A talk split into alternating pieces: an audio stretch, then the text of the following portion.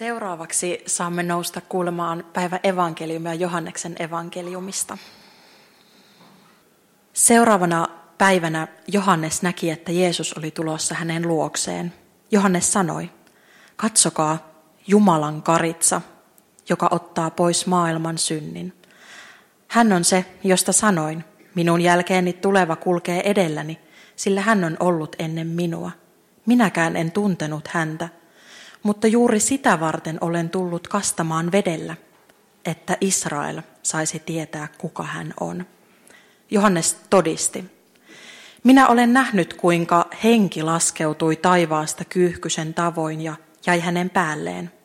Minäkään en häntä tuntenut, mutta hän, joka lähetti minut kastamaan vedellä, sanoi minulle, se, jonka päälle näet hengen laskeutuvan ja jäävän, kasta pyhällä hengellä.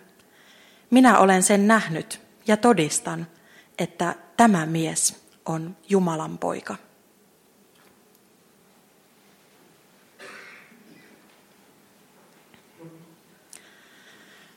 Millainen Jumalan kuva sinä olet?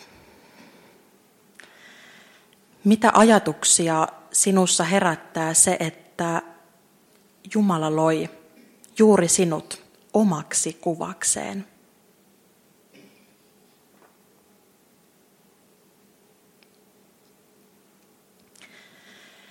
Minulle sen ymmärtäminen on ollut aina vähän vaikeaa. Joka kerta kun luulen ymmärtäväni, mitä Jumalan kuvana eläminen tarkoittaa, ymmärrys jotenkin pakenee kauemmaksi. On vaikea käsittää, mitä tarkoittaa, että Jumala todella on luonut minut. Sisintäni myöten äitini kohdussa punonut. Kun katson aamulla peiliin, Jumalan kuva tuntuu kovin rikkinäiseltä tai ainakin kaukaiselta ajatukselta. Peilikuvaa katsellessani muistan, miten paljon olisin voinut jättää tekemättä ja sanomatta niin itselle kuin toisille ihmisille. Ja miten usein huuleni ovat vaienneet, kun olisi pitänyt sanoa edes jotakin. Minä olen rikki. Jumalan kuvani on rikki ja sirpaleet ovat levittäytyneet niin laajalle, että niiden kokoaminen yhdeksi kuvaksi tuntuu joskus aivan mahdottomalta tehtävältä. Minusta tuli noin vuosi sitten ensimmäisen kerran täti. On aina yhtä ihmeellistä, kun pieni ihminen aloittaa elämänsä, mutta totta kai pienen elämän seuraaminen – tädin viitan alta on vielä jotenkin hiukan jännittävämpää. Meidän ensimmäinen tapaamisemme oli varsin lumoava hetki. Katsoin sylissäni tuhisevaa pientä lasta, mutta samalla tunsinkin itseni kovin pieneksi.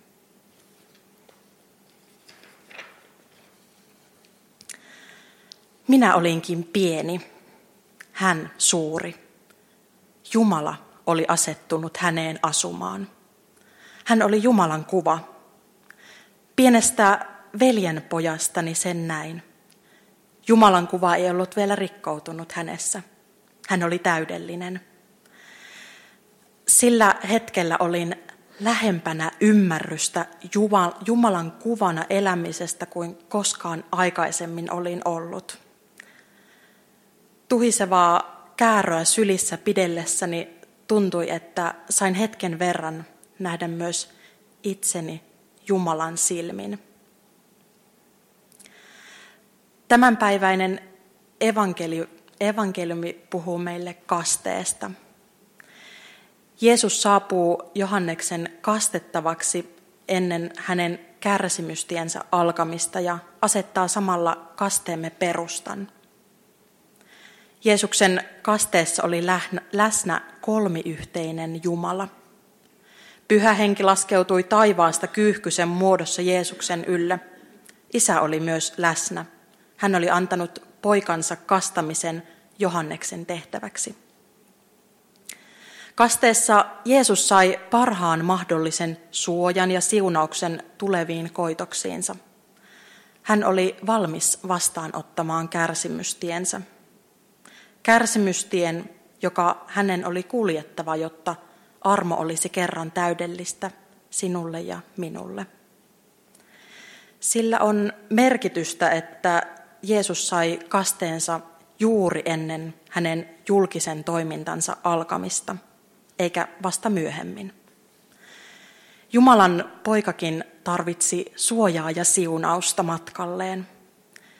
Me voimme ehkä näin reilu 2000 vuotta myöhemmin todeta, että matka taisi olla melkoinen. Joten suoja ja siunaus olivat varmasti tarpeellisia myös Jeesukselle. Kaste voi tuntua toisinaan hieman kaukaiselta asialta, jos omasta kasteesta on ehtinyt vierähtää jo tovi. Minulle kaste kuitenkin muistuttaa tuosta toisinaan rikkinäisestä ja kaukaisestakin Jumalan kuvasta itsessäni. Ennen kuin mitään tekoja tai sanoja edes odotettiin minulta, liitettiin minut kasteessa Jumalan perheväkeen ja sain lahjaksi uskon.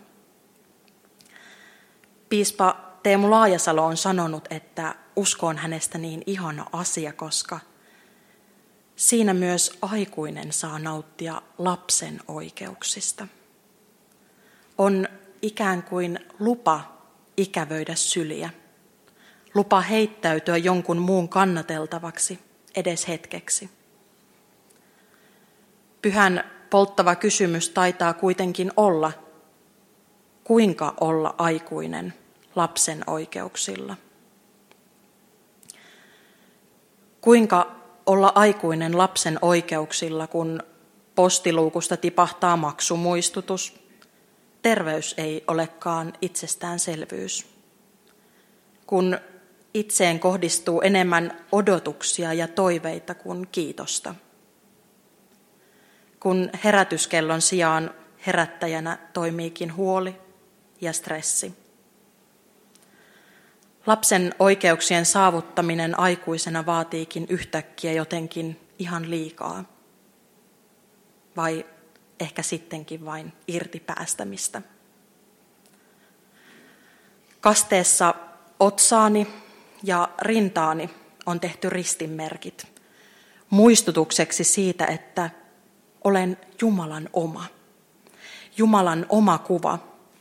Kaste muistuttaa minua, että Jumalan kuvana yhteys luojaani on minulle luonnollinen tapa, koska se on ikään kuin kirjoitettu järjestelmääni. Minut on Jumalan kuvana luotu olemaan yhteydessä Jumalaan. Yhteyden löytäminen toisten ihmisten kanssa ei ole aina helppoa.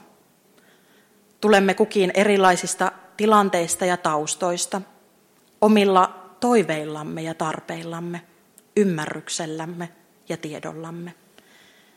Yhteyden punominen erilaisten polkujen välille vie joskus kauankin aikaa.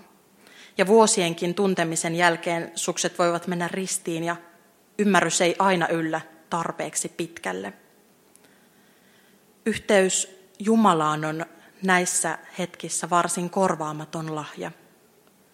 Silloin on olemassa ainakin yksi, joka kuulee, ymmärtää ja näkee, vaikka itse ei osaisi edes vielä pukea ajatuksiaan ja tunteitaan sanoiksi.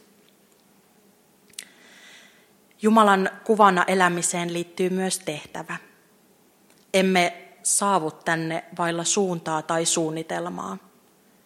Meille jokaiselle on paikkamme ja tehtävämme. Evankeliumitekstissä Johanneksen tehtävä oli valmistella tietä Jeesukselle – kastaa ihmisiä, jotta koko Israel saisi tietää, kuka Jeesus oikein on. Johannes sanoo useamman kerran, kuinka hänkään ei vielä tuntenut Jeesusta. Jumala oli kuitenkin antanut Johannekselle tehtäväksi toimittaa Jeesuksen kasteen. Johannes luotti Jumalan suunnitelmaan, vaikka ei täysin vielä tuntenut sitä. Evankeliumiteksti kysyykin meiltä jokaiselta. mikä on sinun tehtäväsi? Kuinka ajattelit käyttää Jumalan kuvaasi niin, että se on Jumalalle kunniaksi ja muille ihmisille iloksi ja avuksi? Pieni veljenpoikani sai myös kasteen ja Jumala kutsui hänet nimeltä omakseen. Arvolla on nyt suoja ja siunaus, jotka kantavat läpi hänen elämänsä. Kantavat ja muistuttavat siitä Jumalan kuvasta, joka on kerran häneen punottu. Vaikka hänen Jumalan kuvansa saattaa matkan varrella saada säröjä, tiedän, että armo tekee myös hänen Jumalan kuvansa kerran täydelliseksi.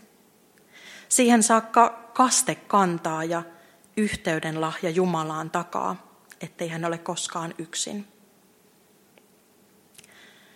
Jumala sanoo sinulle, älä pelkää, minä olen lunastanut sinut.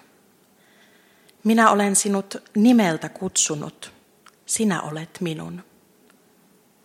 Vaikka vuoret järkkyisivät ja kukkulat horjuisivat, minun rakkauteni sinuun ei järky, eikä minun rauhanliittoni horju.